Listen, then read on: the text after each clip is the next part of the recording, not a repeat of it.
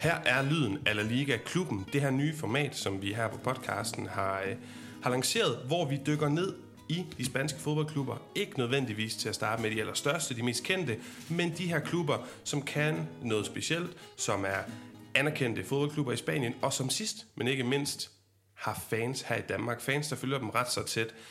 Meget mere om det lidt senere. Faktisk har jeg, Paolo Augusto Tichon, øh, min vanlige medvært, Jonas Knudsen, med. Og så ikke alligevel, jeg har sendt ham på sommerferie i det fynske, men han har alligevel øh, været så behjælpelig at sende en lille speak om den klub, vi skal snakke om. Så den starter vi lige med. Den kommer her.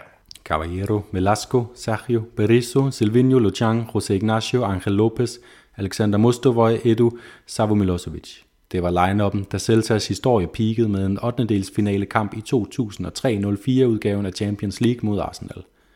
Celta røg ud med et samlet nederlag på 5-2, men det var den forløbige kulmination for det hold, der dengang fik navnet Euro Celta. Valeri Carpin, Claudio Makelele, Marcinho og Catania er andre navne på nogle af de spillere, der betrådte Balaidos i de år sidst i 90'erne og i starten af 0'erne. Tilnavnet Euro Celta måtte også op af gemmerne, da klubbens andet store højdepunkt fandt sted. Dengang var det med Sergio Alvarez, Hugo Mayo, Gustavo Cabral, Facundo Roncaglia, Johnny Nemanja Radosha, den chilenske Pablo Hernandez, Iago Aspas, Daniel Vaz, Pione Sisto og John Guidetti i startopstillingen, da man med et 1-1 resultat i Manchester var en kolossal Guidetti-direktør fra at slå United ud af Europa Leagues semifinale. Det skete ikke, og derfor skruer vi lige tiden tilbage til Euro Celta version 1 for at forstå klubbens nylige historie. Fra stiftelsen i 1923 indtil Jodo Celta havde Real Club Celta de Vigo været en solid klub. De var lidt i Segunda Division, så lidt i La Liga, og de var relativt hurtige til at få debut i La Liga efter borgerkrigen, da de rykkede op for første gang i 1939, startede med en fin 20-årig periode i fineste selskab. Ved La Ligas begyndelse i 1928 måtte de ellers tage til takke med en plads i Segunda Division gruppe A, sammen med i øvrigt Deportivo La Coruña. De to rivalers storhedstid faldt også sammen, da Jodo Celta for alvor begyndte at gøre opmærksom på Celtas potentiale som klub. Den selv samme 03-04 sæson, hvor Celta gjorde deres indtog i Champions League, var de evige galisiske rivaler fra Deportivo fra Coruña nemlig også på toppen af verden. Efter deres sensationelle mesterskab i 2000, det første og stadig det eneste, der er endt i galisiske hænder, var Deportivo en fast bestanddel af det fin, fineste europæiske selskab, og lige præcis i 2004 nåede de semifinalen og var et mulighed fra at slå de senere vindere fra Porto ud. Efter Depors succes kom de hårde år i en rute, vi alle kender til, og for Celta var det faktisk nær gået samme vej efter deres europæiske eventyr. Allerede i 2004, ja selv samme sæson som Arsenal-kampene, rykkede man ud af La Liga efter en årrække med flotte placeringer.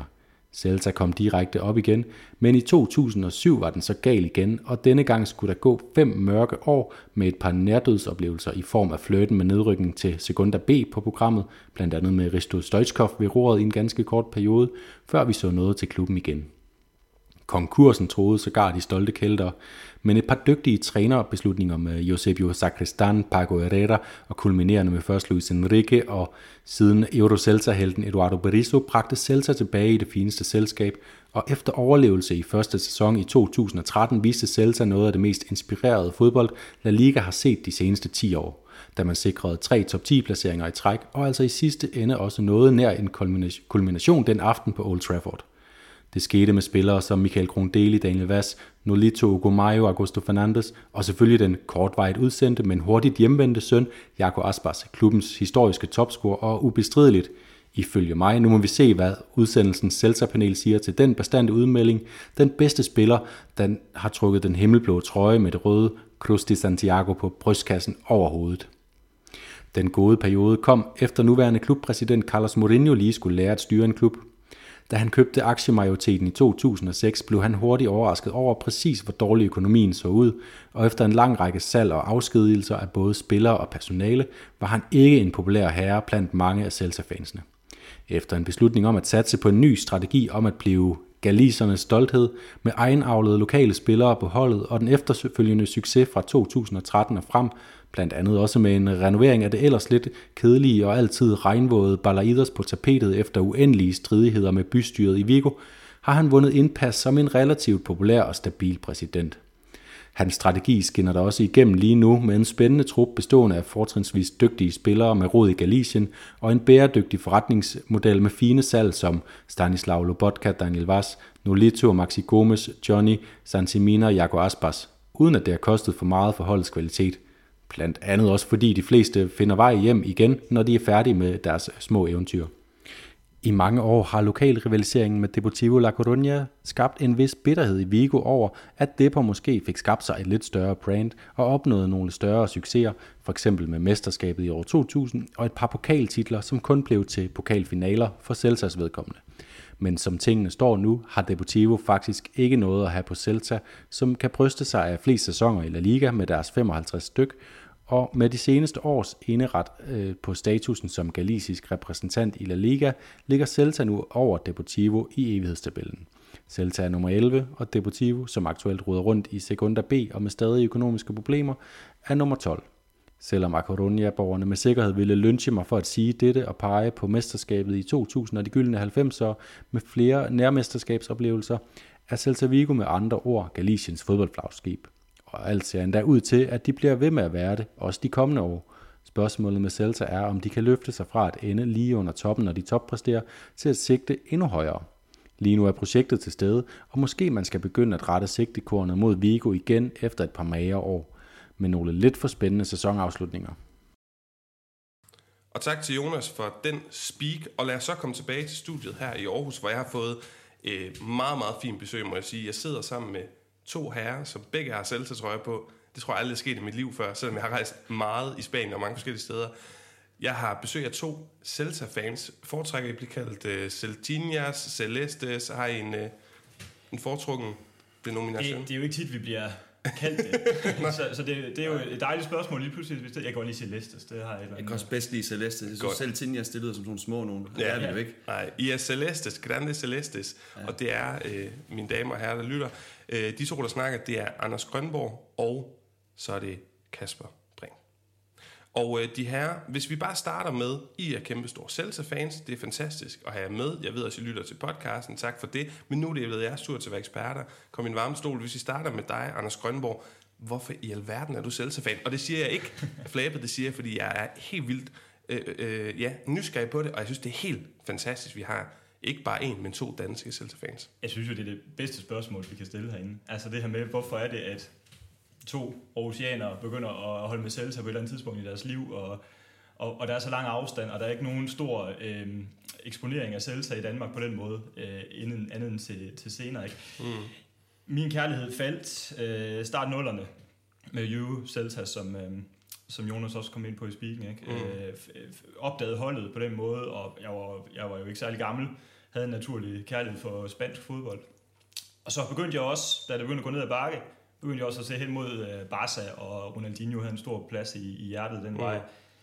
Og så, da vi nåede de der start 10'er, så, øh, så kunne jeg mærke det der aspekt af superklubber, rigdom, økonomi. Mm. Øh, Guardiola-æren var slut. Det der Meskæven klub, det synes jeg ikke rigtig var til stede mere. Og, og, og samtidig havde den der kærlighed til Celta jo bare sådan holdt sig lidt i ave, selvom mm. de havde nogle, nogle, nogle dårlige sæsoner der. Mm. Og så kom der en, en, en dansker, der hed Kron Deli, og så begyndte det jo lige stille at spire igen, og, ja. og voldsomt og voldsomt. Ikke? Meget mere om ham uh, lidt senere. Fantastisk, Anders. Og uh, Kasper, hvor er du henne i det der? Jamen, øh, det er faktisk en, nærmest en tilsvarende historie. Jeg, jeg sidder fuldstændig sådan fascineret. Det er lige så det kilder, det også. kilder i maven. Jeg sidder i min storebrors øh, nyindrettede kælderværelse i 1999, øh, den 11. april, øh, helt specifikt, hvor Celta Vigo øh, banker Real Madrid 5-1. Og dengang var det jo svært, som Anders også er inde på. Eksponeringen var ikke så stor, men der var den her enkelte kamp om ugen, man kunne se i dansk fjernsyn, og... øhm, og det her Celta Vigo-hold blev jeg bare sådan smask forelsket i. Øhm, jeg var ikke rigtig fan af nogen hold dengang. Jeg var sådan lidt Vejle-fan og lidt AGF-fan, men ikke sådan rigtig.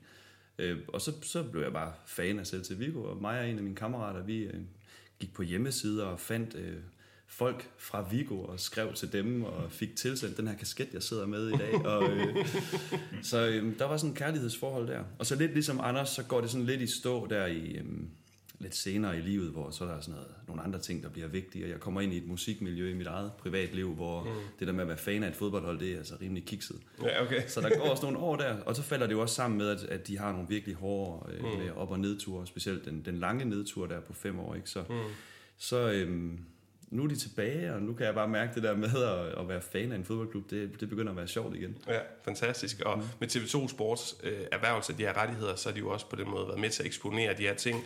Dansker kolonien, som, øh, som vi også skal snakke lidt mere om. Der har jo været ekstremt mange danskere i netop Celta Vigo det senere år, og det har nok helt sikkert også hjulpet på det her. Men lad os prøve at kigge på øh, lidt mere i det her fanperspektiv. Jeg har set Celta en gang, det var i 16-17 sæsonen, og øh, det var faktisk godt nok på Bernabeu på udebane, men det man kan sige om, om det hold og dengang var jo, at det var det her velkendte Eduardo Berizzo hold. Det er en af de bedste sæsoner i, øh, i 21. århundrede for Celta Vigo. De er meget tæt på, og ja, det er semifinalen, de røvede ud til Manchester United i Europa League. De har sådan et meget kompetent, aggressivt hold, og en lille anekdote fra den her kamp, der sidder på et propfyldt Bernabeu. Jeg har også fortalt den i en Mediano-udsendelse for et par år siden, og Daniel Vass, han driver simpelthen gæk. Han driver gæk med de her store stjerner, Luka Modric, Casemiro, Toni Kroos, og da han bliver skiftet ud, så har han bevidst løbet længst væk fra bænken. Så han skal gå i sneglefart hele vejen over til udskiftningsbænken. Og det er 89 minutter, Celta Vigo foran to i de Copa del Rey, og Bernabeu pifter af ham. Casemiro er hen og skubber ham i brystet og siger, du er færdig, laver den der finger over halsen, du er færdig i returopgøret. Og, og, og det var helt fantastisk at se. De var meget sammensømrede enheder. Vi kan også snakke mere om den her sæson lidt senere. Øh, jeg ved, du, Kasper, har været også ind og se dem. Det var vist på dansk jord, er det ikke sådan? Det var i Odense. Jeg sidder her med kampprogrammet fra øh, Odense Stadion 2002, øh, den 3. oktober, hvor øh, OB møder Celta Vigo i, øh, det hedder vel UEFA-koppen på det tidspunkt. Mm. Øhm, i den første kamp, så vidt jeg husker, hvor OB faktisk vinder 2-1. Mm. Det var lidt, lidt specielt at være inde og se, fordi der var virkelig god stemning, men jeg var egentlig ikke sådan helt op at køre. men det var en, en virkelig, virkelig stor oplevelse at se de her spillere. Jeg, jeg var nede på, på anden række, og det var et lille dansk stadion, så jeg var jo virkelig, virkelig tæt på dem, ikke også? Mm. Og fik øjenkontakt med, med Mostovoj på et tidspunkt. og efter kampen står jeg ude foran stadion, og er så heldig, at han så kommer ud og signerer den her øh, Celta-trøje, som øh, mm. desværre ikke kamptrøjen, men... Øh, men jeg har sådan et billede, hvor, hvor jeg står som sådan en meget, meget øh, stor, akavet teenager, øh, og øh, foroverbøjet, og Mosterboy står lænet ind over mig. Det var, det var virkelig stort. Men, men vi er også nødt til lige at kommentere på trøjen, ikke? Ja, altså, at, meget øh, flot. Den flotteste trøje, ikke? Klassisk Celta-trøje øh, med kraven, Citroën på maven, øh, Umbro på, på brystet. Har, har vi en øh, cirka øh, periode? Er det i slut 90'erne, det der, eller sådan noget? Jeg tror, jeg bestiller den i 99 ja, eller 2000, ja. lige der omkring. Mm. Mm. Og Anders, du har jo så desværre ikke haft mulighed for at se dem live mm. på stadion, men har været i Galicien. Jeg kan lige starte mig som, med, med spansk baggrund og fortælle, Galicien er jo et specielt område i Spanien. Spanien, den iberiske halvø, hvis du tager Portugal med, er jo den her lidt grove træk firkant, hvor du er ude på den ene fløj på vestfløjen, som man lige har skåret et stykke af, som er Portugal. Men det går ikke hele vejen op til nord. Der er lige en lille firkant over Portugal, som er Galicien. Og Galicien er et område i Spanien, som ikke har lige så store selvstændighedsønsker som Baskerlandet, som Katalonien, men det er heller ikke langt fra. De har også deres eget unikke sprog, mm. ligesom katalanerne har, ligesom baskerne har. Galicisk, som er en øh, rimelig god 50-50 blanding af spansk og portugisisk. Mm.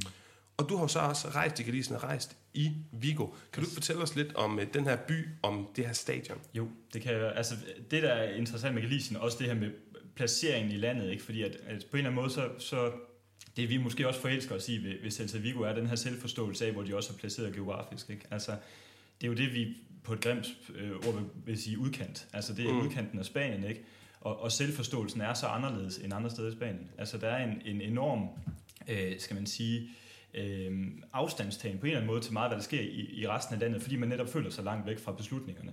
Jeg tror også, det er derfor, at der ikke er den her store nationalistiske bevægelse, fordi man også historisk set ikke er et produktionsområde. Jo, man er et arbejderområde, men man er ikke, man er ikke det dyre, man er ikke det fremdriftende. Øh, det er ikke Katalonien mod Europa, vel? Det er ikke øh, baskernes stærke øh, nationalitetsfølelse. Mm. Altså, de, de har den her meget store selvforståelse af, at vi adskiller os ved at være distanceret. Mm. Øhm, og, og, og Vigo som by øh, er jo en arbejderby, også historisk set. Altså, der er nogle, nogle, nogle meget tydelige træk i forhold til, til det her med, med immigrationsprocesser, øh, øh, indgangen for mange øh, immigranter fra Sydamerika blandt andet. Det er jo også noget, vi kan se på i forhold til spillere og to mm. øh, udvalgelse, ikke? øh, men er jo generelt et fattigt område historisk set. Og også en, øh, jeg mener, Vigo er, ikke om det er Europa eller verdens anden største fiskehavn, ja. der ligger i Vigo. Ja. Meget maritim i yes. deres uh, selvforståelse. Ja. også derfor, vi ser farven på, på hjemmetrøjen i de her mm. øh, havblå farver. Ja. Så jeg er helt enig med dig. Og så selvom, at der er den her integrationsting, som spiller ind, mange latinamerikanere på holdet, på trænerbænken gennem tiden, så har du også den her facet af, jeg mener, det er sommeren 2019, det bliver meget tydeligt nede på fodboldbanen, da man vælger i Celta Vigo at lave sådan en, en nu skal galiserne hjem ja. til Celta Vigo. Ja. Så vi henter Nolito. Yes. Øh, hvem er det mere, de henter? Den til Santimina, ja. Dennis Suarez, der også har mm, rødder yes. lidt i klubben og sådan noget. Så øh, en god blanding, og jeg kan godt lide måden, du, du får det forklaret på, Anders. En god blanding af sådan en meget stærk national, eller regional følelse ja. i virkeligheden, og så samtidig også den her øh, ja, integrationsting, der influerer i det. Og det er, jo, det er jo det, der er fedt ved spansk fodbold. Altså, vi kunne tage til øh, Frankrig, vi kunne tage til Italien, vi, og der ser vi også de regionale forskelle, men, i, men i, i Spanien er det så markant. Altså, hvis man kommer fra, fra de omkringliggende områder, ikke, så, så kommer du fra noget helt andet, og så kommer du til det Galicien, hvor det bare regner, og det er bare... Øh, altså, og Meget frodig natur også. Frodig natur, ikke bakket natur.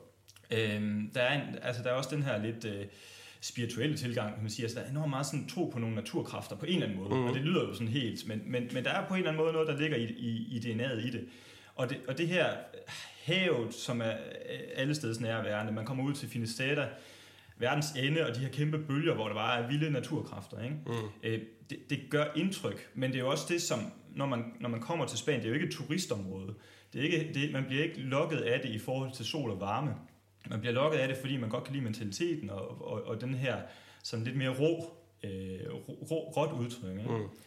Øhm, men, men, det, men, men Vigo som by er også interessant, fordi det er et kæmpe havneområde, ikke? Og, det, og det fylder meget, men der er også begyndt, nu har jeg jo ikke så meget sammenlignet med, det er jo ikke fordi, jeg kan lave sådan en 20-årig og så se dem, men, men, men det kulturelle kommer frem, der er en ret stor madtradition, der er nogle, altså selvfølgelig også meget centreret omkring, om, omkring det, man får fra havet, ikke? Mm. Øhm, og, og, og så, er det, så er det det her miljø ind omkring bugten, hvor man så kan se over til Kangas og Moania, som ligger over på den anden side, mm. og så sejler du frem og tilbage. Mm. Så, så vandet er bare tæt på. Moania, hvor at Iago Aspas er ja, fra. Jeg kan præcis. forestille mig, at vi skal snakke lidt mere om ham senere. Ja. Og, og lige kort til sidst, Anders. Stadionet Balaidos, ja. det er jo kendt, det er berygtet stadion det regner tit, når, ja. når, når holdene kommer og spiller der. Og så er det jo også et kommunalt eget stadion, hvor der er, sådan, ah, der er lidt bøvl omkring det. Kan du prøve at beskrive, i hvilke rammer det her stadion det ligger? Jo, altså det, det er igen kan man sige det her arbejdermentalitet. Ikke? Altså det ligger ikke inde i den flotte centrumdel af, af Vigo, hvor der er de gamle gader og sådan noget. Det ligger lidt i udkanten af byen, sådan lidt sydpå. Øh, masser af boligbyggeri omkring. Øh, den gamle Citroën-fabrik ligger lige ved siden af, ikke? og fylder øh, sindssygt meget i, i, i bybilledet der. Øh, stadion var jo faldefærdigt ind til den øh, altså rekonstruktion, som er i gang nu. Ikke? Øh, men alligevel så har det et eller andet sådan centralt, fordi det, det ligger sådan, at du kan komme fra alle sider. Øhm, og, og, og der er jo de her, når der så er kamp, så ser vi også billederne fra stadion, at, at, at, at der kan være kæmpe menneskemængder omkring. Mm.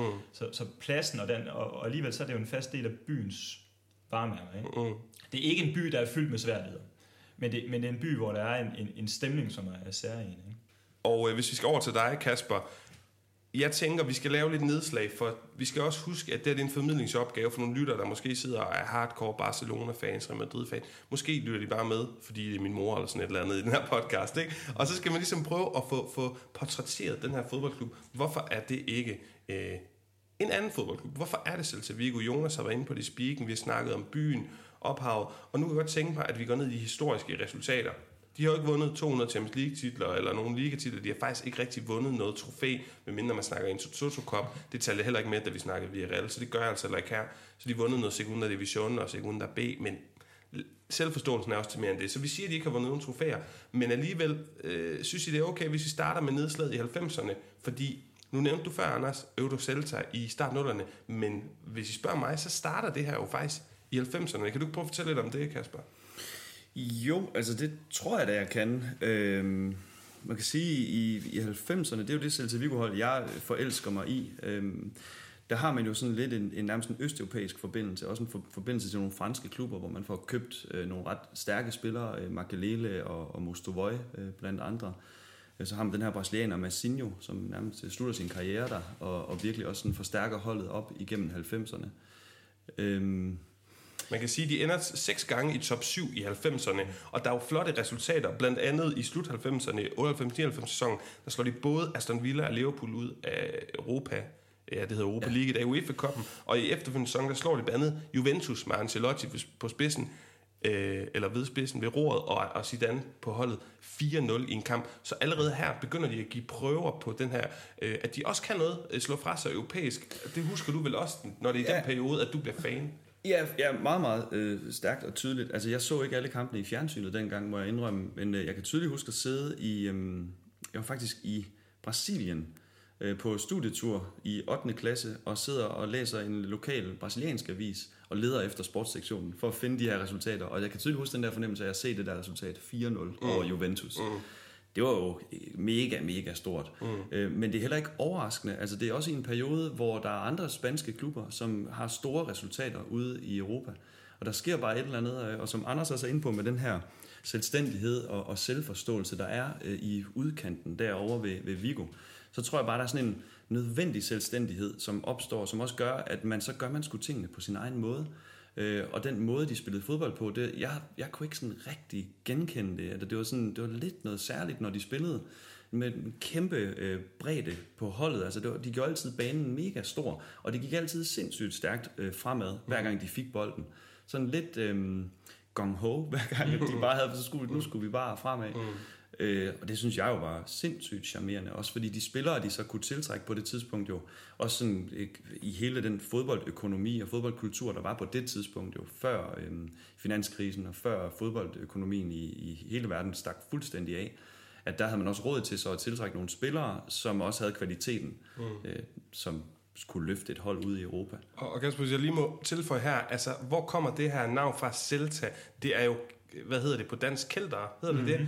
det? Øh, altså den her øh, vel britiske etnicitet i virkeligheden, som så øh, man har valgt, da klubben, jeg tror det er 1923, bliver stiftet, at det skal være øh, Vigos kælder, man skal mm. kaldes, fordi der har været en stor øh, immigration af de her kælder fra, fra ja, fra, hvad hedder ja, Britannien. Ja, Britannien, hvad hedder det jo? Ja, ja, præcis. Og dernede, og man skal nogle gange passe på at søge de her for meget, men der er en grund til, at baskisk fodbold, som også er inspireret af britterne, er mere fysisk, er mere dynamisk, er lange bolde, er mere løbestærk, og måske der også er noget om det, som du beskriver så flot her, Kasper, netop den her måde at spille meget dynamisk og hurtig fodbold på. Og de spiller jo attraktiv fodbold, også i de her senere år. Det kan vi også komme tilbage til.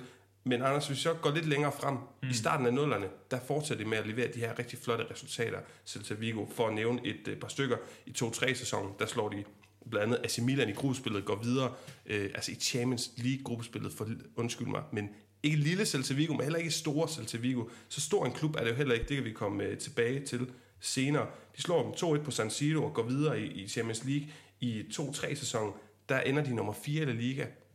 De kommer i Champions League året efter, og så rykker de ned. Hvordan husker du den her periode i, i starten af nullerne? Ja, jeg, jeg synes jo, at nu har vi sådan også snakket lidt om Galicien som område, ikke? Og, og, og det her med, at, at den her periode bliver også et referencepunkt, hvordan vi ser fodbold nu. Altså, hvad er det gode øh, ved, ved Celta i dag, ikke? Men, men Galicien var jo næsten dominerende på spansk grund på det her tidspunkt. Mm. Det er lidt interessant at tænke på, ikke? Altså, mm. Deportivo var et stort hold, blev mestre i 0-0, ikke? Og, og Compostela var også en ting på det Ja, det var det nemlig, ikke? Og, og, og, og, og, i forhold til, hvordan det ligger i dag. Men med det her med, at vi havde lige pludselig et Champions League-hold, hvor at det var to galisiske hold, så tror jeg, det var San Sebastian, hmm. øh, som, var, som var med i Champions League, og så, øh, og så Real Madrid. Altså, den her tid var jo, øh, hvad skal man sige, det, den her eufori, der var omkring klubben på det her tidspunkt, den, det gjorde jo også, at det lige pludselig blev så højt, at det ikke kunne bære, og det er også mm. derfor, man rykker ned. Ikke? Mm. Men, men resultaterne viste jo, at, at, at Celta også på en eller anden måde har en, en kop-identitet. Ikke? Altså, mm. De har været i, i pokalturneringer, kommet i finalen tre gange, havde det her gode øh, run i, um, i Europa League. Men at når, når, når det ligesom samler sig omkring det er ikke et turneringshold på den måde, det er ikke et ligahold altid, fordi det der lange seje træk, men her der viste det, at, at mentaliteten med at gå fuldt ud, og den her spillestil, som Kasper også kommer ind på, ikke? Altså, at, at det kan strække på, på en kort bane på en eller anden måde. Mm. Men, det, men det er jo en central periode for, for Celta, det her. Og, og mange af de navne, vi, vi også kommer til at nævne senere helt sikkert, det er, jo, mm. det er jo her, de opstår som, som legender. Ja, lige præcis. Har I andre nedslag, I ønsker? Måske nogle mere nutidige, øh, inden at vi hopper videre til at snakke lidt om, om klubbens rivalisering og selvforståelse. Har I lyst til, jeg ved ikke, om I sidder inde med, med en eller anden pointe, I gerne vil ud med i forhold til en sæson, en kamp? Altså, vi kan jo godt... Jeg, jeg synes jo, det er værd at hæfte sig ved det her med, at, at der var Euroselter-perioden, og så kom nedgangen. Altså, så kom de her øh, øh, fem sæsoner i, i sekundaen, hvor, hvor det lige pludselig så rigtig skidt ud, ikke? Øh, som sådan et, et, et højt og flyve, dybt og falde. Og det er jo stadig en del af den proces, som skal bearbejdes og gennemarbejdes for at komme fremad. Så det er bare vigtigt at have, have, have de her bølger med i det. Altså nu, mm. vi, nu har vi taget to toppunkter, men der har også været en, en stor nedgangsperiode i mellemtiden. Ikke? Mm øh, hvor der også blev dannet navne, som, som vi ser stadigvæk, og måske også gav plads til de her klubnavne øh, mm. spillemæssigt, og spille, spilletider til dem, som, som vi i dag har, har som centrale navne i klubben. Mm. Jamen helt enig, men lad os så prøve at gå tilbage til, øh, eller frem til det her med rivalisering. Der er ikke nogen tvivl, det er en galicisk klub. Der er en galicisk rivalisering mellem Celta Vigo og Deportivo La Coruña. Og i de her år, som Jonas også for sagt i speak, der går det jo rigtig godt, hvis man er Celta-mand, fordi der kan du håne øh, faktisk så sent som i, i forrige sæson, at Celtas B-hold vandt over Deportivos første hold ned i Segunda B. Så det, det går jo rigtig godt. Har, vi, har I noget, øh, I vil, en pointe, I vil frem med i forhold til den her rivalisering? Noget, I har oplevet, eller jeres indtryk af den her rivalisering? Altså, jeg havde faktisk, øh, da jeg gik på efterskole, og jeg lavede det her magasin, som jeg også har taget med, øh, hvor jeg blandt andet skrev rigtig meget om selv til Vigo, der havde jeg faktisk en rigtig god ven på efterskole, øh, som var Deportivo-fan. Og det tror jeg bare, hvis man sidder nu her og lytter til podcast om spansk fodbold, og synes, at det er underligt, at man er Celta Vigo-fan, så er det bare endnu mere underligt, at man to danskere på efterskole var fan af Celta og Deportivo, og vi kunne gå og håne hinanden, og han kunne håne mig, fordi de var jo lige blevet mestre på det tidspunkt, og de havde faktisk måske endnu mere optur, end, end vi havde, øh, og nogle fantastiske spillere. Altså, jeg har aldrig haft noget imod øh, Deportivo øh, på den måde. Udover at øh, jeg har drillet min, min ven fra efterskolen. Mm, ja. ja. Det er også det, fordi vi, altså den der, det der had til Deportivo, det tror jeg ikke, vi sådan er flasket op med. Det er kærligheden til klubben, ikke? Mm. Øhm, og nogle gange, så, så vil nogen sige, at man er, man er noget i kraft af det, man ikke er. Altså, mm. vi er Vigo-fans, fordi vi ikke er Deportivo-fans. Mm. Men, men det er så ensidigt Vigo, som vi har forelsket os i, ikke? Men, men jeg, jeg synes jo igen det her med, at man i et lille område, som Galicien er, lige pludselig skal til at snakke om forskelle. Mm. Altså, der er dem i nord, der er dem i syd. Og dem i syd, det er arbejderne, og dem op nordpå, de kan, de kan slappe af øh, og have de lækre strande og sådan nogle ting. Ikke? Mm. Altså, der er noget mentalitet, som helt klart går igen, når man er i området. Øh, og, og som galiserne selv kan tænke lang, lang tid over, hvad er det, der definerer hver klub. Ikke? Øh, og, og, og det er jo interessant i sådan et lille område. Mm. Men, men, men det er jo også det er jo en, en, en let, øh, let købte point at være føle sig store nu, når mm. Deportivo har det så skidt. Ikke? Mm. Så, så rivaliseringen er sådan virkelig ændret ud. Men vil, vil du sige, Anders, at det er det, der karakteriserer de to, øh, de to klubber, altså sådan lidt rigdom kontra arbejder? Men der var jo, der, altså, jeg tror, hvis du, hvis du gik ned i lokalområdet, lavede en god uh, spørgeskemaundersøgelse, mm. ikke, så, så vil du høre den der med, at især hvis du gik i syddelen af Galicien, så vil du høre den der med, jamen der var jo finansielle muskler deroppe, ikke, som hjalp det. Men det der grundarbejde, det der med, kantereren kom på plads, ikke, og, og, og de her navne, det var også der fik det skabt. Mm. Så vi har ligesom haft en eller anden form for øh, jordnærhed. Altså, vi, blev, vi kom ikke op og flyve mm. ud fra nogle finansielle punkter, ikke? Mm. Men samtidig så må man jo også sige, at Deportivo øh, fik det op, fuldstændig optimalt ud af den situation, de var. Ja, ja, så bare lige for lytterens skyld, altså Celta som den lidt mere arbejdende, ja. øh, og, og, så, øh, ja, og så Deportivo som lidt mere finansielle, mm. øh, og, og det er jeg for øvrigt øh, fuldstændig enig i. Bare lige kort fra jer begge to, øh, en stavelse. Kunne I tænke jer, hvis I selv fik lov at vælge, at Deportivo var oppe i La Liga, for ligesom at mærke den her rivalisering på første hånd, eller I mere de her typer, der godt kan lide at sparke øh, på folk, der ligger ned. Jeg, jeg vil ønske, at de rykkede op igen. Mm. Ja. Det samme med dig, Anders. Ja, fuldstændig. Og, og, og drømmen om, at vi skulle ned og se en kamp mod dem, ikke? og mm. få det her intensitet mm. Øh, ind. Det er jo også noget, jeg, jeg tænker i høj grad, man har brug for nogen at spejle sig i for at rykke sig selv. Ikke? Mm. Så det, det kan kun løfte ind. Ja, mm. ja fedt. Uh, lad os prøve at gå videre til næste punkt, som er uh, det her med selvforståelsen. Og nu, nu, nu slynger jeg et postulat ud, og så må I gribe det og gøre, hvad jeg har lyst til med det. Men når jeg har fulgt Celta Vigo igennem de senere år, når jeg sidder og, og dækker La Liga og kigger på de forskellige hold, deres udvikling, deres potentiale, forventninger osv., osv., så kan jeg ikke lade være med at tænke, at Celta måske, måske har fået en lille bitte smule storhedsvandvid en gang imellem, fordi at de spiller flot fodbold, der er en fin fanbase, der er en god historie bag, det er en, en relativt traditionel og historisk klub, og så gør de det så godt nogle gange, at man tænker, skal vi helt op og lege med Sevilla, Valencia, de her hold, basketklubber, når det går godt. Men hvor ligger de i det her felt mellem subsubklubberne, som jo ikke kan vinde La Liga med de tre store, men stadigvæk måske kan komme i Europa en gang imellem, og så de her, skal vi kalde dem Levante, Osasuna, de her charmerende klubber, som skal ligge øh, cirka midt i tabellen. Hvad tænker I om deres selvforståelse? Hvor synes I, at deres retfærdige plads skal være i det her hierarki? Altså igen, byen er jo ikke stor. Altså det, det er jo ikke, det er jo ikke i, i spanske øh, termer en, en stor by, vi har med at gøre, så, så rent på det punkt, så er det jo ikke altså, let at sige, at det skulle være en stor klub. Økonomisk har de ikke haft de der muskler at spille med. Jeg tror jo i høj grad, det er identiteten, de lever på. Ikke? Men, det, men det er klart, at, at den der storhedstanke omkring at få det optimale ud af det, vi har, den ligger meget centralt. Ikke? Vi har nogle centrale navne, vi har nogle legender, vi har nogle, nogle, nogle spillere lige nu, som, som alle kender i, i, i landet. Øhm, så det er identiteten, de lever på. Jeg er helt enig. Altså, det, det giver på en eller anden måde en storhedsvandvid, som, som, som skaber en, en urealistisk øh, se, se sig selv udefra. Mm. Øh, men omvendt så er det også det, der er drømmen, kan man sige. Ikke? Mm. Altså, det er det, der får folk til at rykke sig. Er illusionen. Eller, illusion, ikke? Og, det, mm. og det er jo det, som, vi, som man, man er også nødt til at leve i. Fordi hvis man hele tiden holder sig selv nede, så er det også svært at rykke sig. Mm. Øhm, og, og det er jo det, som, som klubben kan sælge sig på, det er den her selvidentitet, hvor de, hvis jeg, altså, gode eksempler, ikke? Osasuna, øh, jo, vi ved sammen, hvem de er, men den der klar identitet er måske lidt svær at definere. Levante er også et godt eksempel. Altså, Getafe er måske også et godt mm, eksempel, ikke? som altid bliver den her tredje klub i, i Madrid. Mm. Øhm, Ja. Hvad siger Kasper? Skal de bare ligge øh, nummer 8 hver sæson?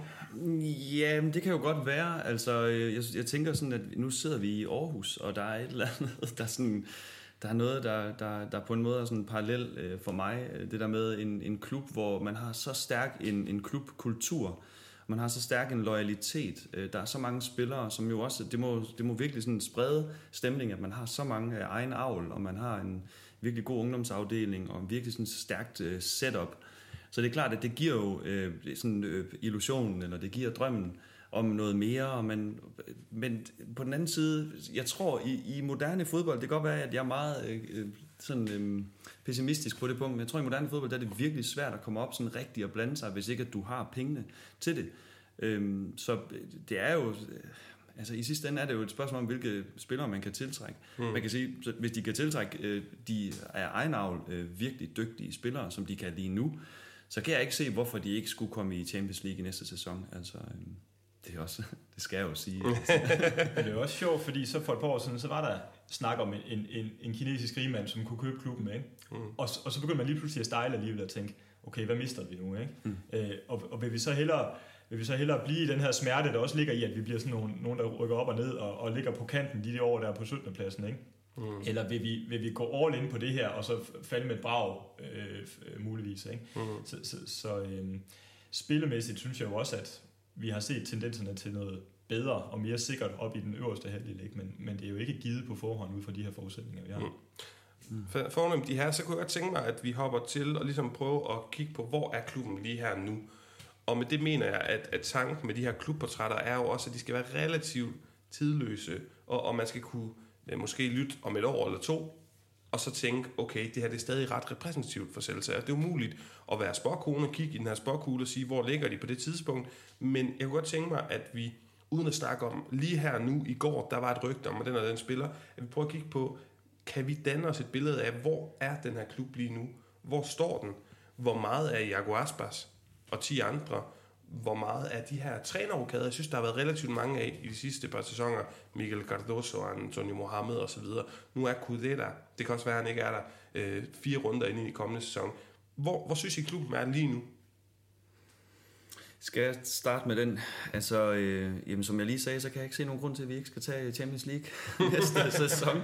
Nej, jeg tror, lige, nu nævner du Kudé, og jeg tror, at øh, det, at man har fået ham øh, sat på papir til, hvad er det, 24, Øh, det er en virkelig god start. Så har man øh, Aspas, som kan som forhåbentlig også sådan, hvor det har en trickle-down-effekt, at både ham og Nolito og også øh, Santimina, han går jo faktisk, han burde gå ind i sin bedste år som fodboldspiller. Mm. Øh, nu her, ikke også? Øh, Hugo Mayo er der stadigvæk i forsvaret og spiller stadigvæk på et, et højt niveau. Øh, så klubben lige nu det, den er der, hvor, hvor den også øh, er, tror jeg, øh, hvor, den, hvor vi også endte i, i sidste sæson. Altså øhm, lige, lige under subtoppen, og, mm. og vi leger med i subtoppen. Og mm. det tror jeg også, øh, det kommer vi også til at gøre i, mm. i de næste par sæsoner. Jeg kan ikke se, hvorfor ikke. Mm. Mm. Kunne det, han ramte jo. Altså, det var ligesom, han fik sat en prop i det her øh, skib, der var ved at synke på en eller anden måde. Ikke? Og, mm. og, og de her trænerudskiftninger, hvor et, nu troede vi, at Oscar Garcia kunne være den store redningsmand. Og, mm. og netop det her lidt link, vi, vi på en eller anden måde alle sammen føler til Barca mellem de to klubber, øh, som heller ikke gik. Men det, han har jo på en eller anden måde fået, fået det bedste ud af en smal trup. Men det, der er vigtigt, synes jeg også, når vi så er fremadskuende og, og, og måske skal kigge tilbage på den her sæson, at der bliver sat nogle navne i spil, fra akademiet, øh, og der bliver centreret igen omkring nogle, nogle, nogle kendte navne, nogle, nogle sådan lidt øh, stabile på alle fronterne. Ikke? Og det, det, det er helt tydeligt, at det, at det giver håbet i stedet for fremadrettet. fordi det er som om, at nu ligger planen for, hvis kunne det få mulighed for at have indflydelse på, hvad der sker op i ledelsesgangen, og hvad der sker i forhold til ind- og udskiftninger på holdet, så, øh, så, så, så, så er grundstenen altså for noget godt nu. Mm. Fint. Jamen, øh, de her, vi har to faste elementer i de her klubportrætter tilbage. Det første, det er danskerbrillen, og øh, vi er Real, som var første klubportræt. Der var jo to, Jonas Thomas i Willi. Her er der jo en god håndfuld at gå i gang med. Og hvis jeg bare slynger navnen ud, altså danskere, der har spillet i, i Celta Vigo, Michael Grundeni, Daniel Vass, Pione Sisto, Andrew Jules, Mathis Jensen, og i Mormor, hvis vi kalder ham dansk, øh, sådan lidt i, i anførselstegn. Og jeg synes egentlig bare, at vi skal sådan smide dem ud på bordet, og så kan I egentlig bare få, få lov til ligesom at snakke om de her herrer, sådan som I oplevede dem i klubben, og hvad I egentlig har lyst til at pointer. Sådan en mand som Mathias Jensen er det måske svært at komme med de helt store øh, pointer omkring, at han var så skadet og så videre, men de her danskere i klubben, hvad har I af, af, af holdninger til det, og erindringer om dem? Jamen det er faktisk, øh, da, da, ja, da jeg sad og forberedte mig til, det her, til den her podcast, så, kom, så kunne jeg ikke lade være at tænke på Dan Eggen, som jo kommer til fra Brøndby i 97. Øh, og så den danske forbindelse, som bliver skabt af en mand, der hedder Miguel Torrecilla. Øh, jeg ved ikke om det, eller Torrecilla. Jeg ved ikke om det er nogen, du, ja, øh, jeg kigger lige på. du kan lige udtale det. Han er i Miguel Torrecilla. Ja. Torrecilla. Yes. Ja. Men det ved jeg ikke, om det navn siger dig noget, Anders? Jo, han, øh, han, han, var jo, altså, han, kom, han, han gjorde mange gode ting i forhold til indkøb, og, og, og ramte også nogle af de her profiler. Han havde jo helt klart det her danske øje. Ikke? En director of football, skal vi lige sige, indtil ja. 2015, tror jeg nok. Ja, tror jeg. Hvor han har sådan et, et virkelig godt øje til det chilenske marked og yes. til det danske marked. og jeg ved ikke, om, om Dan Ecken er med til at skabe den forbindelse. Han kommer til fra Brøndby, det, han er jo en nordmand, mm, men altså, mm. han, øh, men jeg tænker bare, at der må være noget der, ikke også? Og så øh, Krondele i 2012, øh, hvis vi starter med ham, Øh, han har sådan lidt, øh, hvis vi starter bagfra, han starter lidt uheldigt, eller han, så, så er det lidt uheldigt, at han, øh, han skifter til Deportivo mm. øh, senere i karrieren. Det er, jo, det er jo ikke sådan vildt øh, fedt, hvis man sådan er hardcore Celta-fan. Men jeg synes jo, han er en, øh, var en fremragende fodboldspiller, og, og også sådan indbegrebet af, hvad en god Celta Vigo-spiller er. Altså teknisk sindssygt begavet, øh, spilintelligens på virkelig højt niveau, og så var han ikke bange for at gå til stålet. Mm, og øhm, løbestærk også. Mm. Løbestærk, mm. lige præcis. Mm. Og det er nogle af de dyder, som jo også, øh, som man typisk ser fra en Celta Vigo-spiller. Mm. Øhm, Ja, altså man kan vel kalde ham den danske Mustovoy, hvis man skal ja. være lidt flink. En, en pointe omkring ham, ja, nu, nu har vi haft de her 80'er portrætter i, øh, i podcasten her de sidste par uger, og, og der fornemmede jeg tydeligt, når jeg snakkede med de her 80'er øh, danskere i La Liga, at, at John Lauritsen var en forgangsmand for dem. Og, og der føler jeg også, det er også noget, at jeg har jo også snart med Andrew Jules her i, i podcasten, og jeg synes også, jeg kan fornemme på ham, at, at Grundeli efter en lille tørkeperiode, så jeg tør godt kalde det i La Liga for danskerne, så kommer han der i 12, som du siger, Kasper, og, og, og jeg tror også, han bliver forgangsmand, og især i Celta, en mand, man kan læne sig op af. Hans eksempel, Daniel Vass, gør det jo øh, fortrinligt efterfølgende, at sige, okay, det kan lade sig gøre, og tage skiftet fra Superligaen som dansker ned, og, og gøre sig gældende i, hvad vi tre nok er enige i, er verdens stærkeste liga. Ikke? Det, det, det er gode referencepunkter, synes jeg, fordi det her med, at jamen, men han er godt skolet, ikke? Altså, han, han, han har den her spilintelligens, som bare bliver set og, og, øh, og accepteret og, og virkelig anerkendt, ikke? Og, og vi så jo flere gange, at han blev klappet ud af banen og sådan noget, ikke? Så, så, så, så hans, hans øh, spidsfærdighed, det, det var jo klart noget, der blev sat pris på, ikke? Og, og netop den her lidt, jeg ved ikke, man kan sige ydmyghed, men ikke det her store personlighed, vel? Men mm. en, der går ind og, og netop ligger stilen for resten af holdet, bliver et mm. omdrejningspunkt på holdet. Det er jo øh, vildt fedt at få en dansker ind på den måde. Mm.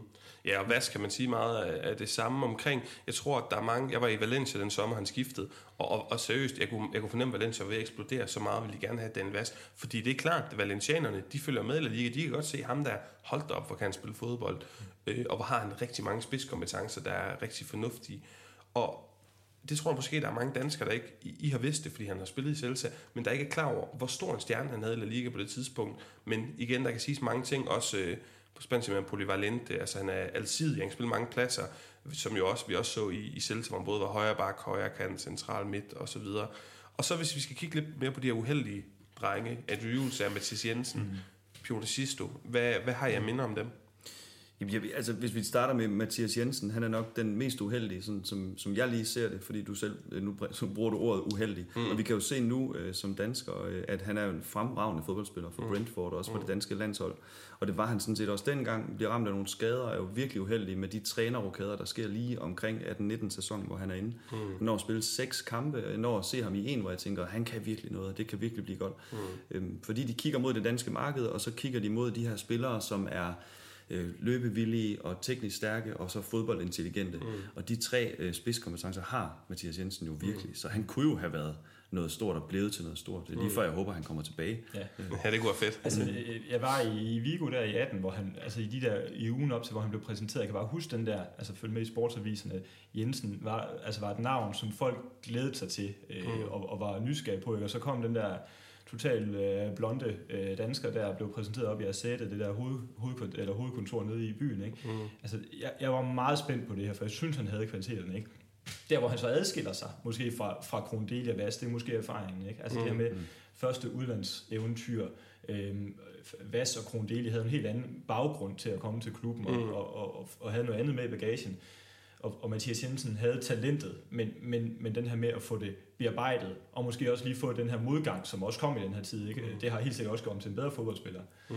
Men, det har han også udtalt et sted. Men, men, men han var jo et, et talent, som bare ser udfoldet nu. Ikke? Og så det er også fordi, hvis jeg lige må tilføje, han spillede jo som en på 30, mm. da han spillede i Nordsjælland og spillede mm. sit bedste spil deroppe. Ikke? Mm. Så øhm, det er jo klart, at han var jo kun, hvor gammel var han, da han kom til Celta? Der, Start 20'erne. Start 20'erne, ja, ja. ja. Og han er stadig ung, ikke? Altså mm. det, det der med, at, at at du, du, du, havde, du havde nogle forventninger ud fra Superligaen, og det havde vi også som danskere, ikke? Og vi kunne også se, åh, fede spillere, der kommer her, ikke? Mm. Men det er noget andet dernede, og et andet sprog, en anden kultur. Øh, mm. Det er også interessant at se på, hvordan danskerne har klaret sig i byen, altså det her med, hvordan får man familieliv og sådan nogle mm. ting til at reagere. Der er stor forskel på at komme som ung, eller lidt mere familieetableret person. Ja, absolut. Mm. Og, så, og så er der jo, hvis vi skal tage de, de resterende folk, Andrew Jules som jeg føler, at man godt kan sammenligne både med Vas især med Vas, også kunne dele i, i typen, måde han spiller fodbold på, kan både dække den af højre bak og højre, højre kant og sådan lidt offensiv midt, central midt, som jeg jo har snakket om i, eller snakket med i podcasten, hvor han også fortæller lidt sin historie. Relativt uheldig og, og også øh, ja, genstand for de her trænerrokader i 18. sæson.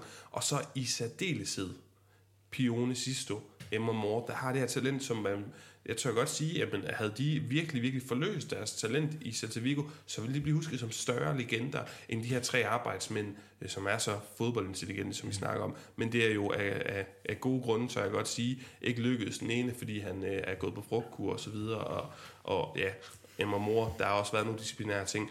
Men vi har mange danskere, vi håber, der kommer flere de her, tiden løber lidt fra os, så øh, vi skal til den kategori. Jeg kan se, at I begge to trækker med smilebåndet. Det jeg har glædet jer måske mest til. Jeg tror også, det er det, I har, øh, I har brugt mest tid til at forberede. Vi skal have lavet et historisk Celta Vigo-hold.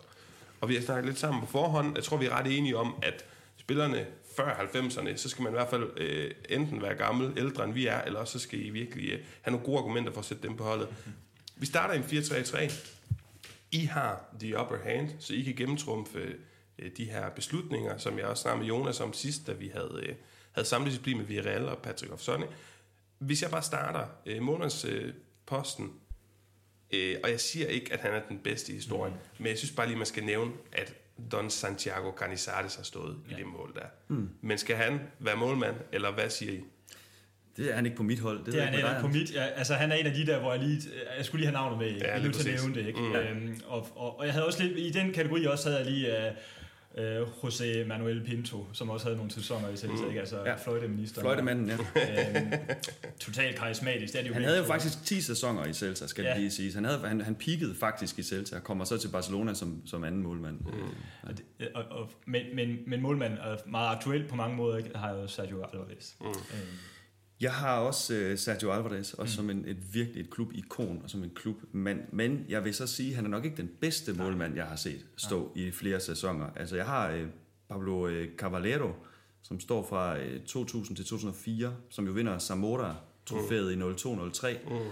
Øhm, men det er også bare fordi, han står på det tidspunkt, hvor de piker. Ja. Lige der, ikke også? Mm. Han er fremragende målmand. Så har jeg også uh, Ricard uh, Dutrell, uh, fransk målmand, som mm. jo er... Uh, kommer til Barcelona også. Ja. Også den her, en del af den her Barcelona-Celta-forbindelse. Mm. Men jeg synes godt, vi kan blive enige om Sergio Alvarez. Det synes jeg også. Alvarez, ja. Nu må, du lige, må vi ikke lige sætte et par ord på ham, fordi han er jo, altså, han er, den der følelse af lidt at stå i skyggen, ikke? Altså, mm. at, at lang periode, hvor han, hvor han sad på bænken, ikke? og der har været forskellige ind i 11 og også ind omkring på et tidspunkt, så får han lige et par sæsoner deromkring, hvor det sådan går godt, ikke? Og, og så, så kommer Ruben Blanco igen. Så, mm. så han er den der, igen den der ydmyg, og så når vi ser de der billeder af, hvor han står med det der store smil, og han er ude på hospitaler, han er ude ved, i, mm. i lokalområdet, ikke? Altså det er en mand, som klubben har brugt. Ja.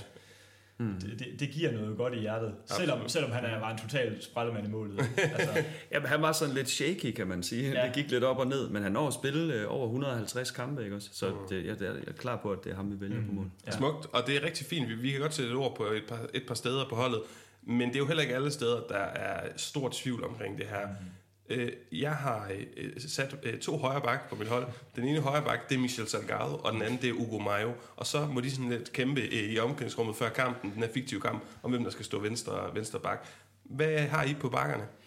Du må starte, Anders. Jamen altså, jeg har Ugo Mayo, mm. øhm, og, og, og Michel Salgado har jeg ikke valgt at sætte på, øh, fordi jeg simpelthen, altså, han, han havde en fire, han er lokal, og, og havde en fire sæsoner, men, men men Mario er svær at komme udenom her. Jeg gik lidt mere efter det her med, at de skulle spille en position, de også kunne. Ja, naturligt. Og på den anden pakke, der har jeg simpelthen øh, et nyere navn, Johnny Otto, som, mm. øh, som kom videre. Øh, også fordi jeg har nogle gode minder om ham. Der var nogle sæsoner her i 10'erne, hvor, et, hvor et hammer og Mario på den anden side, det var ligesom midt af forsvaret var der altid lidt usikkerhed omkring, men de to backs, ja, de, kunne bare noget. de var noget, ikke? Og, han, og vi vidste ligesom, at han skulle på en højere hylde. Mm.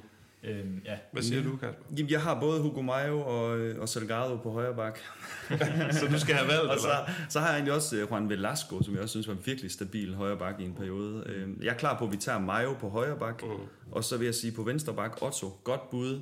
Øh, jeg har også øh, Juan Fran, kan I huske ham? Ja. Mm. Også et, et, et klubmenneske, kommer mm. også fra Levante godt nok, men, uh, men altså, han er sådan virkelig, uh, for mig sådan symbolet på, på Celta Vigo i den periode, hvor jeg mm. bliver fan, så jeg tror, mm. det, det er derfor. Så har jeg også Silvino, som også kommer. Ja, det er også værd at nævne. Silvino skal selvfølgelig nævnes, ja. Men uh, jeg synes, Otto er nok den bedste i nyere tid. Ja, det tænker jeg også. Jeg, jeg, kan godt lide, at du nævner både Juan Fran og, og Silvino, men ja, Johnny Otto, der sprinter op og ned af, af kanten, der med sit venstre ben, det er også noget, jeg sådan husker midterforsvaret. Jeg har Casares derinde, og så har jeg selvfølgelig Berizzo, som senere får stor succes som, øh, ja, som træner. Mm. Ja, jamen Anders, du sagde inden vi gik i gang med optaget, at det var en af de svære positioner at vælge. Jeg er helt enig. Altså centerforsvaret, det er ikke der, hvor Celta Vigo sådan har været historisk øh, stærkt besat. Øh, jeg har også øh, Casares, jeg har også øh, så dem kunne jeg godt være klar på bare at vælge. Jeg har så også, øh, hvad hedder han, Jordan Djordjevic, mm. som 97 til 01 når at spille over 100 kampe, og også sådan virkelig en beton øh, midterforsvar. Og så har jeg også skrevet Dan Egen på, for jeg synes, ja, det er for fedt. Ja, ja, ja, ja. Jeg tror faktisk, Dan Egen stadig har en relation. Jeg synes, jeg kan huske, at jeg læste en gang, at han har et sommerhus nede i området eller sådan noget. Ja. Så, altså, jeg, jeg, jeg er med på de to, det er også dem, jeg har nævnt, og så Gustavo Cabral. Ikke fordi, at han var en stjernespiller, men han var på en eller anden måde et hvis vi kan kalde det måske ikke som kvalitetsmæssigt stabil punkt, men han var et stabilt punkt i en lang periode, hvor der var et hav af udskiftninger omkring ham. Ron Kalja, øh, jeg kan også huske, Fontas var inde over øh, mm. Sergio Gomes. Altså, så, så, så det er mere, fordi jeg har nogle minder om ham, men jeg er enig med jer to. Jamen, så øh, skal vi op på midtbanen, og hvis jeg smider øh, to øh, navne med M på ja, her, ja. Marcinho og Makalele. Det er et sted at starte på midtbanen. Mm. Hvad, hvad har I sat deres midtbane? Jeg har begge de to, du nævner der. Ja. Øhm, et par ord på dem umiddelbart. Ja, altså, Margelele er nok den bedste midtbanespiller, der nogensinde har spillet i, i ja. Celta. Og lige nu har vi jo Renato Tapia, som jo er, ja. er deroppe af, i hvert fald i sidste ja. sæson. Ja. Men Margelele når trods alt at spille i to sæsoner, og viser så også sidenhen, at han har niveauet til den allerøverste hylde. Det ja. havde han også, da han spillede der. Altså, han var jo ren Graversen i Real Madrid. Ja. Han ryddede, ene mand ryddede han op på Ja, og gjorde det meget bedre end Graversen. Og, og jeg synes, at, at det siger så meget om Margelele, at Real Madrid brugte et, altså, så uendeligt mange år efter de øh, dumdristigt solgte ham til Chelsea, hvor han også var god i øvrigt, på at finde en ny Makalele. Mm. Fordi, og ved I hvad, jeg synes ikke, der er en ny Makalele siden fra, fra hans mm. tid, helt op til N'Golo Kanté. så, og det, det, det siger ja. noget om, hvor dygtig en spiller han er. Og Marcinho og ham har, har mig og Kasper på holdet. Hvad med dig, Anders? Jamen, jeg, jeg, jeg har de samme navne inde omkring. Jeg var meget nu kastet navn ud med Vostovoje, altså hvor vi skulle placere ham, fordi han skal jo længere frem. Mm. Men, men det er, hvordan vi, uh, hvordan vi ligger. Ja, jeg kan sige, at jeg har ham også med men jeg er Men lidt... kører du dobbelt pivot til Ja, derinde? det er Ja, jeg der kører lidt en form for dobbelt pivot Ja. der, og så ham som, øh, skal Ja. kalde ham fri tiger. Ja, fordi den er med på, hvis vi lige drejer trekanten rundt. Ikke? Men så bliver jeg altså bare nødt til lige at nævne Valerie Carpin. Jamen, ham har jeg også og med. ham har jeg Ham var også du med. også med, Ja. men ham smider I så længere frem. Ham Yes. yes. ja. Okay. Og, og hvis jeg lige skulle nævne et andet navn, uh, Borgia Orbinja, øh, som var med omkring i, i mange år, var kaptajn i de år, hvor det gik skidt. Og det er jo også det, der gør ham til en undervurderet figur, men, men Mm. havde rigtig mange kampe. Over 200 kampe for klubben. Men jeg skal lige høre, nu kigger jeg over på begge to, så midtbane, øh, nu fik I faktisk fire navne i spil, Ja. jeg tror, vi var enige om, Makelele, Marcinho, Karpin, Mostovoy. Er vi alle er vi enige i de fire, eller hvad? Ja, ja, men hvordan vi placerer dem, ikke? Fordi det er øh, to pivoter, vi kører med lige nu, Ja, ja, og det, det holder vi fast på. Det kan vi godt. Altså, jeg bliver nødt til at sige Gustavo Lopez også. Ja, 238 kampe. Men der er vi ude på kanter, ikke? Han kommer videre øh, i systemet. Han er så, øhm, Men nu har du kun to pladser tilbage, Kasper. Ja, ja. Så det skal du lige tænke over. Øh, Gustavo Lopez er et meget interessant navn. Han er en kæmpe figur i spansk radio. Mm. Øh, sidder inde i El Largado i Cadena Z og er ekspert på det her. Fantastisk klog mand, som har en kæmpe autoritet i, i øh, når, når man snakker eksperter på spansk fodbold. Bare til lytterne, som ikke lige lytter på, på spansk radio.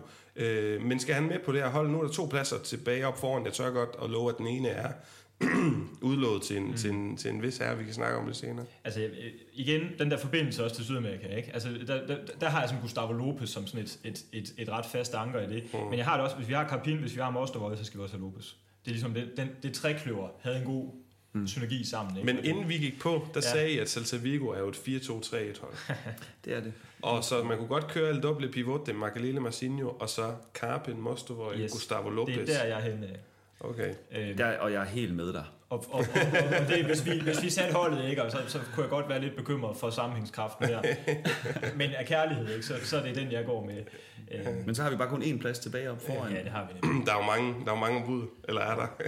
Jamen altså, mit problem, da jeg skulle sætte det hold, det var, at jeg startede faktisk med at sætte øh, Mostovoy øh, og Aspas mm. på holdet. Det var simpelthen mm. de to første. Der. Jeg blev nødt til at Ja. have Aspas med. Mm.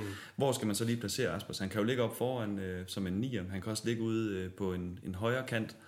Han skal da bare ligge op foran. Er det ikke det? Jo, men så er det bare, at så får vi ikke øh, Vladimir Gudail med. Nej. Nej. Og han, han, ham kan man næsten ikke komme udenom, når man mm. taler øh, Men, Celta. men Kasper, du må være enig med mig i, at Iago Aspas er det første navn, der skal på det her kort. Nej, det er Mostovoy.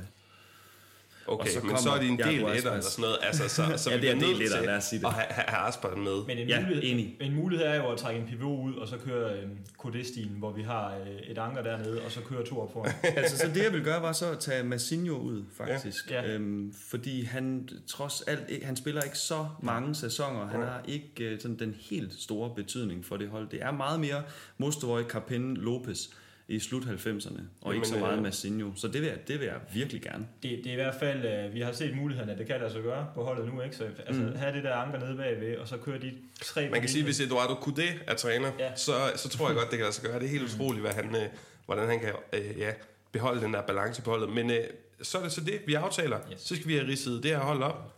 Alvarez på mål. Mm-hmm. Uwe Mayo. Casares. Berizzo. Johnny på venstre bak. Så har vi en pivot, men han er også dygtig nok til, at han kan dække, dække ja, alt det her Hele tomrum. Og det er øh, Claude Makelele. Mm. Og så siger vi Carpin, Mostovoy, Gustavo Lopez Fremragende linje der. Ja, det må man sige. og Iago Aspas. Og hvem er den sidste, vi mangler? Gudail. Gudejl. Fantastisk. Jamen, øh, så er vi egentlig noget ved vejs ende den her gang, de herrer. Vi har lavet klubportræt af Celta Vigo. Det har været, ligesom i øvrigt med Villarreal, øh, en, en form for åbenbaring og finde ud af, at der faktisk findes danske Celta Vigo-fans, at de er så nørdede, at de har så meget styr på deres Celta Vigo. Så jeg vil bare sige tusind tak, fordi I havde tid til her midt i sommerferien at øh, aflægge Vestergade i Aarhus visit. Jamen øh, selv tak, vil jeg bare sige. Jeg synes, det har været sindssygt fedt. Det er, det er det fedeste, altså at vi kan få lov til det her, ikke? Altså øh, tre, øh, tre familiefædre, der kan sidde og snakke Celta. Og så er det også et fremragende at møde Anders. Nu, nu har mig og Anders et fremtidigt venskab. Mm. Så Lige tak for præcis. det. Og jeg vil bare, det er, det er, det, jeg vil bare sige, at, at det er helt i orden, så længe jeg kan få lov at komme med på de ture, I skal, I skal til Galicien, så er det simpelthen så i orden. Men fantastisk. Og til lytterne, hvis I sidder derude og siger, ej, hvor er de fede, de drenge der, Kasper og Anders, de har den her vilde, det her vilde nørderi omkring den her fodboldklub, og det har jeg jo faktisk også. Om Espanol eller Mallorca eller et eller andet, jamen så skriv ind til os på Twitter eller på Facebook, og så finder vi ud af noget, fordi Jonas og jeg vil rigtig gerne portrættere ja, også de store spanske fodboldklubber, men også de mindre, og også subtopklubberne, som jeg tror, vi blev enige om at, at kaste eller skubbe Celta Vigo op i den kategori. Så skriv ind til os, skriv ind, øh, hvad I synes omkring øh, det her klubformat, og så lyttes vi med øh, hen over sommerferien, og i stiltid, når næste sæson den, øh, den sniger sig øh, omkring hjørnet. Og de her lige på falderæbet, hvordan kommer næste sæson til at gå for Celta Vigo? Det hedder, det hedder Europa næste år. Mm. Kvalifikation til Europa. Jeg tror også, at øh, vi kommer til at ride videre på en, øh, en ret fin bølge. Hvis vi kan undgå for mange skader til de bærende kræfter, hvis Aspas skal blive ved med at, at spille øh, det spil, han viser, så hvorfor ikke? Vi krydser fingre. Sidste ord herfra. Øh, tak fordi I lyttede med.